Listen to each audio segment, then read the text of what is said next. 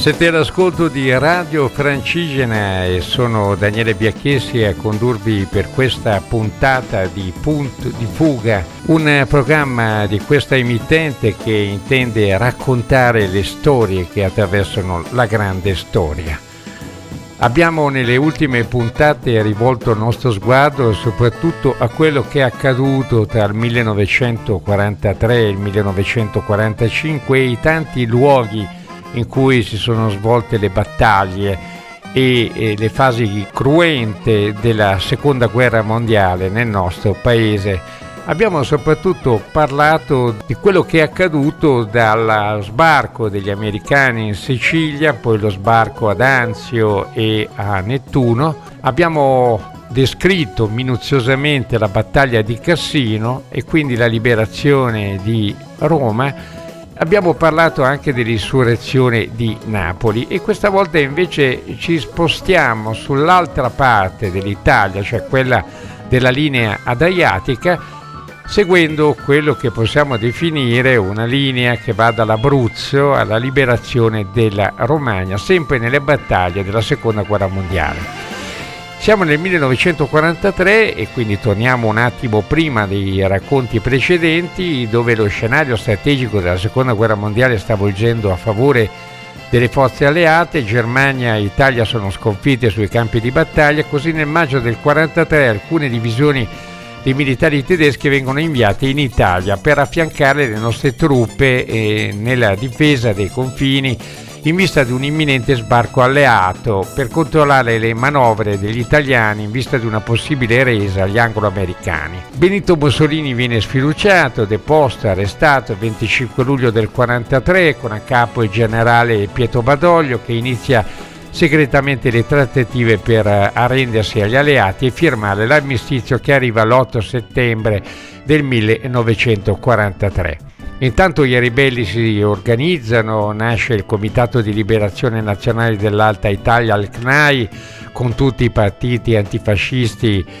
E la resa militare incondizionata italiana viene firmata il 3 settembre, poi dicevo annunciata l'8 settembre del 43 e il 9 settembre del 43 l'Italia è un paese allo sbando, senza una guida politica, Hitler utilizza questo vuoto di potere per far confluire rapidamente sul suolo italiano migliaia di soldati, di fatto occupandolo militarmente, dichiarando territorio di guerra. Il comando delle operazioni militari nella parte meridionale della penisola viene affidato al comandante Albert Kesselring. Li abbiamo visti con gli occhi e un silenzio nel cuore arrivare.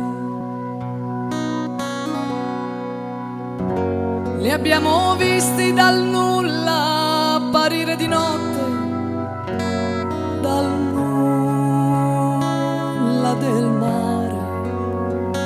Li abbiamo visti cadere in silenzio in un volo irreale. Erano tanti e scendevano lenti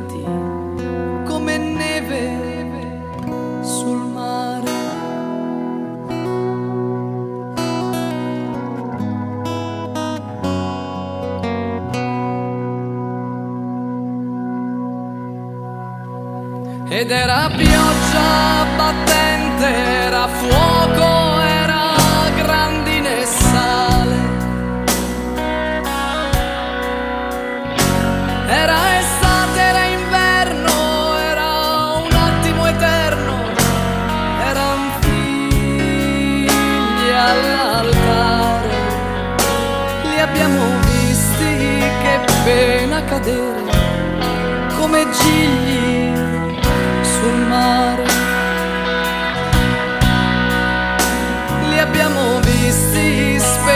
spezzati cadere come agnelli all'altare.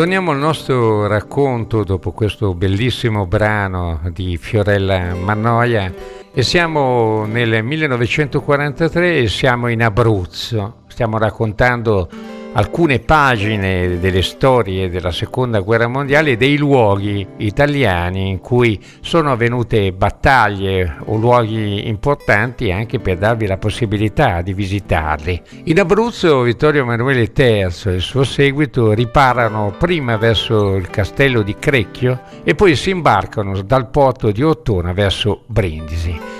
In Abruzzo avviene anche la liberazione di Mussolini che si trova agli arresti in un albergo di campo imperatore. Un drappello di uomini scelti tra militari tedeschi riesce a farlo evadere, lo porta in Germania e poi spinto da Hitler Mussolini mette in piedi un nuovo stato fascista dell'Italia del Nord alle direttive del governo tedesco. Il 23 settembre del 1943 Mussolini rientra in Italia e proclama la nascita della Repubblica Sociale Italiana. Intanto truppe americane e britanniche procedono parallelamente lungo i due versanti della penisola italiana.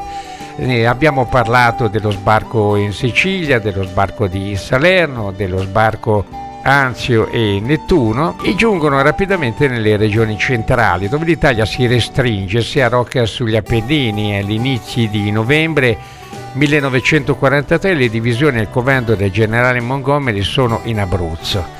L'obiettivo degli alleati è espugnare Roma, la conquista dell'Abruzzo diviene dunque fondamentale per creare un corridoio che possa portare mezzi e uomini a rinforzo della quinta armata americana impegnata sul fronte laziale, mentre una parte degli uomini dell'esercito britannico attacca sulla costa adriatica, altri combattono sulle montagne abruzzesi.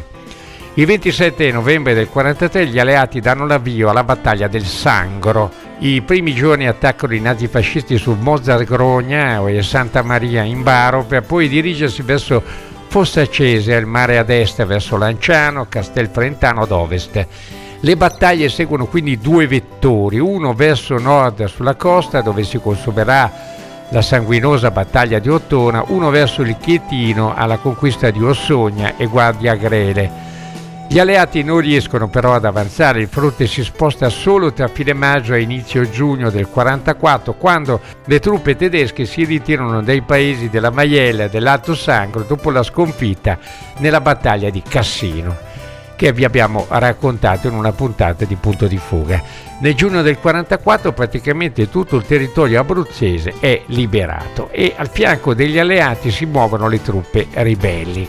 Dal marzo ad agosto del 1944 opera il Corpo Italiano di Liberazione CIL, nato dalle ceneri del primo raggruppamento motorizzato. Si tratta di un corpo d'armata con 14.000 uomini alla guida del generale Umberto Utili. Dispone della divisione paracadutisti in di unità di fanteria, bersaglieri, alpini, artiglieria, genio, del reggimento San Marco della regia marina e il corpo italiano di liberazione combatte al fianco dell'armata polacca nella battaglia di Filottrano nelle Marche vicino ad Ancona nell'estate del 44 poi libera Chieti, Teramo, Ascoli, Macerata, Iesi e Urbino. Nel settembre del 44 il Corpo Italiano di Liberazione lascia il posto ai primi gruppi di combattimento, che sono delle vere e proprie divisioni di fanteria del ricostruito esercito italiano. E nascono le divisioni Friuli, Cremona, ognuna composta da 10.000 soldati, poi si aggiungono i gruppi Folgore, Piceno, Legnano, Mantova. I gruppi di combattimento contribuiscono alle operazioni di sfondamento della linea gotica, liberano Bologna e rappresentano il nucleo della riorganizzazione su basi nuove del nostro esercito.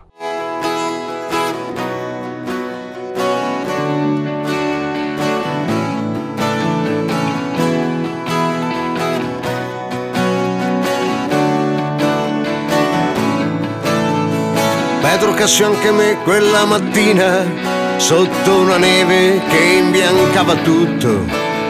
Dovevamo incontrare su in collina l'altro compagno, il più del biondo e il brutto. E il vento era ghiacciato e per la schiena sentivamo un gran cielo da tremare. C'era un freddo, compagni su in collina, che non riuscivi neanche a respirare e andavamo via piano e te cammina perché veloci non si poteva andare ma in mano tenevamo la carabina ci fossero dei crocchi a cui sparare era della brigata il brutto su in collina ad un incrocio, forse c'era già. E insieme all'altra stampa clandestina doveva consegnarci l'unità.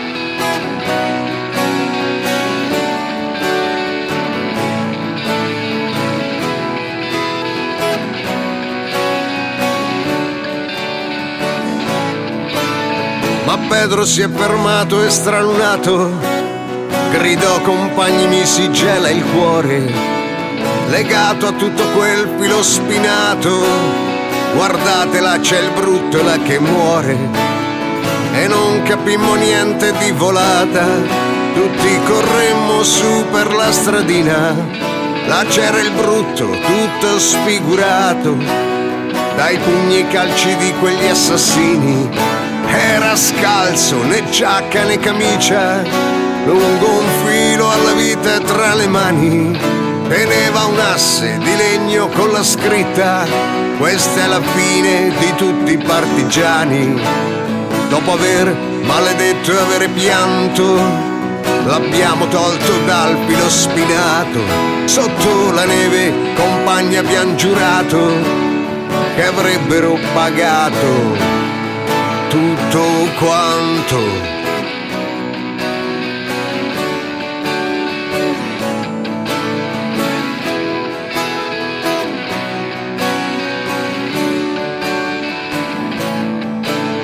L'abbiamo sepolto là sulla collina e sulla fossa ci ho messo un bastone.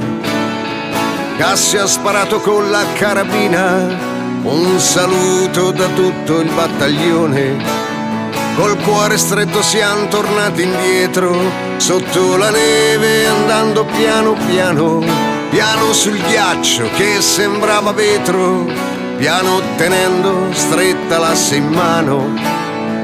Quando siamo arrivati su al comando, ci hanno chiesto la stampa clandestina. Cassio mostra il cartello in una mano e Pedro indica un punto su in collina il cartello passò di mano in mano sotto la neve che cadeva fina.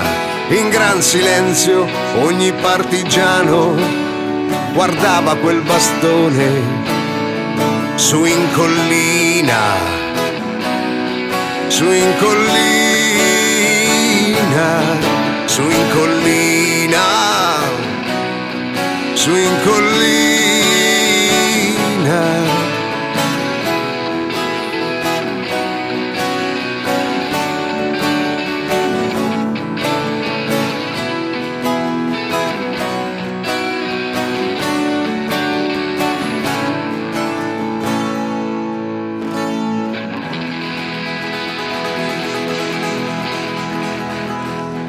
Continuiamo il racconto sulle battaglie d'Abruzzo della seconda guerra mondiale e parliamo dei partigiani, perché dal 7 settembre del 1944 i partigiani italiani si fondono nel Corpo dei Volontari della Libertà. Capo del Comando Militare Supremo il generale Raffaele Cadorna, vicecomandanti sono Ferruccio Parri per il Partito d'Azione, Luigi Longo per il Partito Comunista, altri componenti sono Enrico Mattei per la DC, Giovanni Battista Stucchi per il Partito Socialista, Mario Argenton del Partito Liberale Formazioni Autonome, con l'accordo tra il CNAI e gli alleati, le formazioni partigiane vengono dunque riconosciute formalmente a condizione che però a guerra conclusa i combattenti riconsegnino le armi e si sottomettano all'amministrazione anglo-americana. Ma i ribelli si stanno battendo già per due obiettivi politici precisi, l'autogoverno, l'autodeterminazione del popolo italiano nella scelta della sua classe dirigente. Alle insurrezioni popolari di Napoli e di quelle che parleremo nei prossimi giorni, Firenze, Genova, Torino, Milano, dedicheremo naturalmente delle puntate specifiche che vanno raccontate perché sono pagine straordinarie importanti di storie, di uomini e di luoghi. Restano però scoperti gli ultimi luoghi, quelli relativi alla storia della liberazione della dorsale adriatica italiana dai nazifascisti, che parte proprio dall'Abruzzo. In Abruzzo dove opera principalmente l'ottava armata che conta divisioni provenienti da tutto il Commonwealth, quindi Regno Unito, Nuova Zelanda, Canada, India, e che viene comandato dal generale Montgomery. Si tratta di decine di migliaia di uomini ottimamente equipaggiati sostenuti da un apparato imponente che fornisce senza alcun risparmio mezzi o rifornimenti, ma che ha bisogno di parecchio tempo per muoversi lungo la penisola. E in Abruzzo sono già operative dal 1943 le prime bande ribelli, ricordo la storia ambientata a Bosco Martese, eh, 1134 metri sul livello del, del mare, una località ceppo di Santa Maria che è il punto finale della strada che unisce Teramo alla Valle Castellana in Abruzzo. Ecco, in quella uh, zona uh, la colonna tedesca venne investita da un fuoco di cannoni di mitragliatrici dei ribelli, poi le bande hanno continuato, hanno proseguito e i nazisti non si sono dati per vinti e il 26 settembre del 1943 hanno rastellato Bosco Martese fucilando eh, vari militari passati ai ribelli. Nel frattempo le bande proseguono la lotta armata contro la dittatura, sono guidate dal comunista Felice Rodomonti, dall'indipendente Armando Ammazzalosso, dall'azionista Delchi Fiore Donati e dagli slavi Mirko Jovanovic e Rico Neradovic. Tra il 5 e il 6 ottobre del 1943 insorge anche Lanciano, i partigiani guidati dall'operaio cordaio Trentino Barba, il gruppo che attacca una colonna motorizzata tedesca in contrada Pozzo Bagnaro e nella successiva rappresaglia Trentino Barba viene fermato, torturato, accecato con le baionette e finito a colpi di pistola dai nazisti e quella che viene chiamata sul piano storico la rivolta dei martiri ottobrini.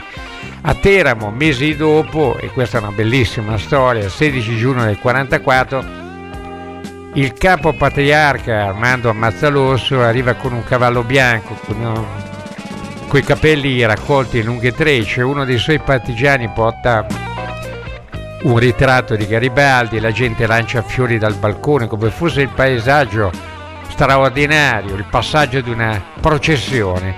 Ovunque sventolano fazzoletti, bandiere rosse, ammazza l'orso, annuncia la liberazione di Teramo dal balcone della prefettura e proprio in quel momento la resistenza in Abruzzo diventa anche risorgimento.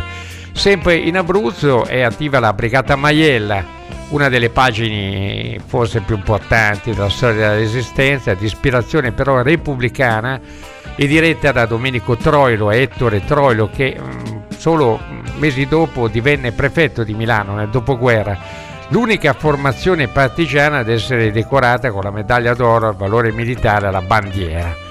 Domenico Troilo e Ettore Troilo furono gli ispiratori di questo eh, gruppo che non nasce sul piano ideologico ma dalla necessità di riprendersi la terra abruzzese occupata dai tedeschi. Alla fine un piccolo gruppo di ribelli abruzzesi viene cooptato dagli inglesi. E infine c'è una pagina che eh, vi lascio oh, tra poco dopo la pausa musicale eh, che riguarda la Brigata Maiella e che riguarda anche eh, i contenuti della medaglia d'oro che ha avuto al valore militare, alla bandiera, questa importante formazione partigiana e militare.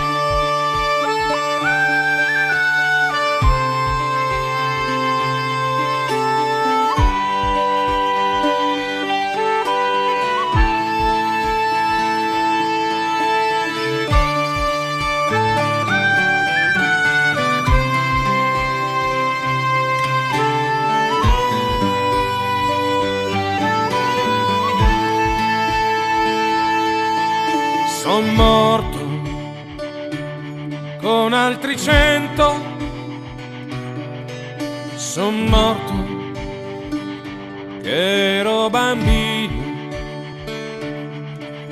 passato per il camino. E adesso sono nel vento ad Auschwitz. C'era la neve il fumo saliva lento nel freddo giorno d'inverno. E adesso sono nel vento. E adesso sono nel vento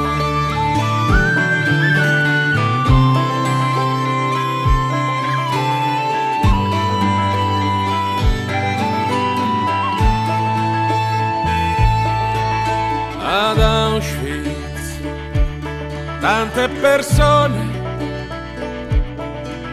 ma un solo grande silenzio. È strano, non riesco ancora a sorridere qui nel vento. Io chiedo come può l'uomo uccidere un suo fratello? Eppure siamo a milioni in polvere qui nel vento, in polvere qui nel vento.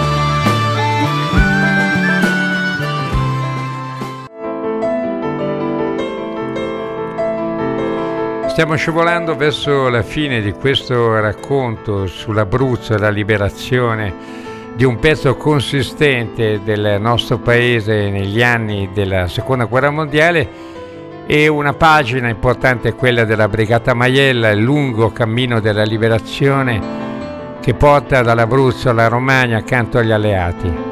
15 mesi di battaglia, di lotta cruenta, di vittorie e sconfitte fino alla liberazione dell'Italia. C'è scritto nella motivazione della medaglia d'oro al valore militare che in 15 mesi di asperima lotta sostenuta contro l'invasore tedesco con penura di ogni mezzo, i patrioti della Maiella, volontari della libertà, hanno scritto per la storia d'Italia una pagina di grande eroismo. Da Civitella a Selva, a Pizzoferrato a Lama, poi superata la Maiella Madre da Cingoli a Poggio San Marcello, da Monte Carotto a Pesaro, poi ancora da Monte Castellaccio a Brisighella, Monte Mauro, Monte della Volpe al Segno. E tra le primissime truppe liberatrici all'alba del 21 aprile a Bologna, il primo maggio del 45 ad Asiago, dal 5 dicembre del 43 al primo maggio del 45 di battaglia in battaglia, la Brigata Maiella è scritto fu sempre e ovunque prima in ogni prova di audacia e di ardimento. Vi saluta qui Daniele Biacchesi, vi ha condotto nella puntata di punto di fuga dedicata alla liberazione d'Italia. Hanno suonato per noi Frank Zappa, Fiorella Mannoia, Eugenio Finardi, Modena City Rambos con Guccini, Jeff Beck, i gang e chiudiamo con un brano bellissimo di un amico e di un musicista importante e Pane, Giustizia e Libertà di Massimo Priviero. Il ragazzo camminava con la neve nella gola la strada era solo nebbia scura i soldati cadevano cento all'ora. Tenente degli alpini, capo di muli e contadini, di cento pazzi senza alcun perché nel gennaio del 43. Il ragazzo respirava con la neve dentro gli occhi, con la fame che spaccava il cuore ed il vento sfondava il suo dolore. Diceva se ritorno a casa, se mai ritorno ancora intero. Oggi ho capito a chi dovrò sparare, sparare per davvero. Oh Nina, Nina, se mi pensi ancora, Annina, Annina, se mi puoi sentire, vorrei buttare questi stracci e far l'amore con te sull'erba del cortile. Sai, ogni giorno penso a chi sarà, a chi di noi si salverà, a chi di noi domani combatterà per pane, giustizia e libertà per pane, giustizia e libertà. Così ragazzo torno indietro, senza regali appesi al petto. Gli dissero non dirlo in giro, non crederanno a quel che avete fatto. E Nuto prese il suo fucile ed il sentiero lungo il fiume e se lo porto via con sé a fine estate del 43. Oh Nina, Nina, sono qui in montagna e il mio Piemonte mi dovrà sentire.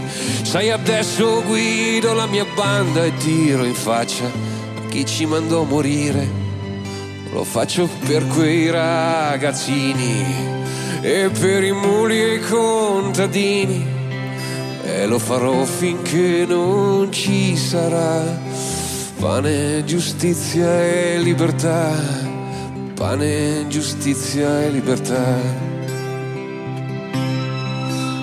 E venne ancora aprile, quando le langhe sono un fiore e Nuto tornò a casa sua e seppellì nel bosco il suo fucile. Ora le strade erano piene ed i sorrisi erano chiari ed il ragazzo beve alla sua vita disse la guerra è davvero finita. Giorno sarò scrittore per non spegnere gli occhi e per non scordare. Annina, Annina, io sarò la voce di chi non ha niente, che non sia una croce e girerò per le mie valli finché la forza reggerà e lo farò finché non ci sarà pane, giustizia e libertà pane, giustizia e libertà.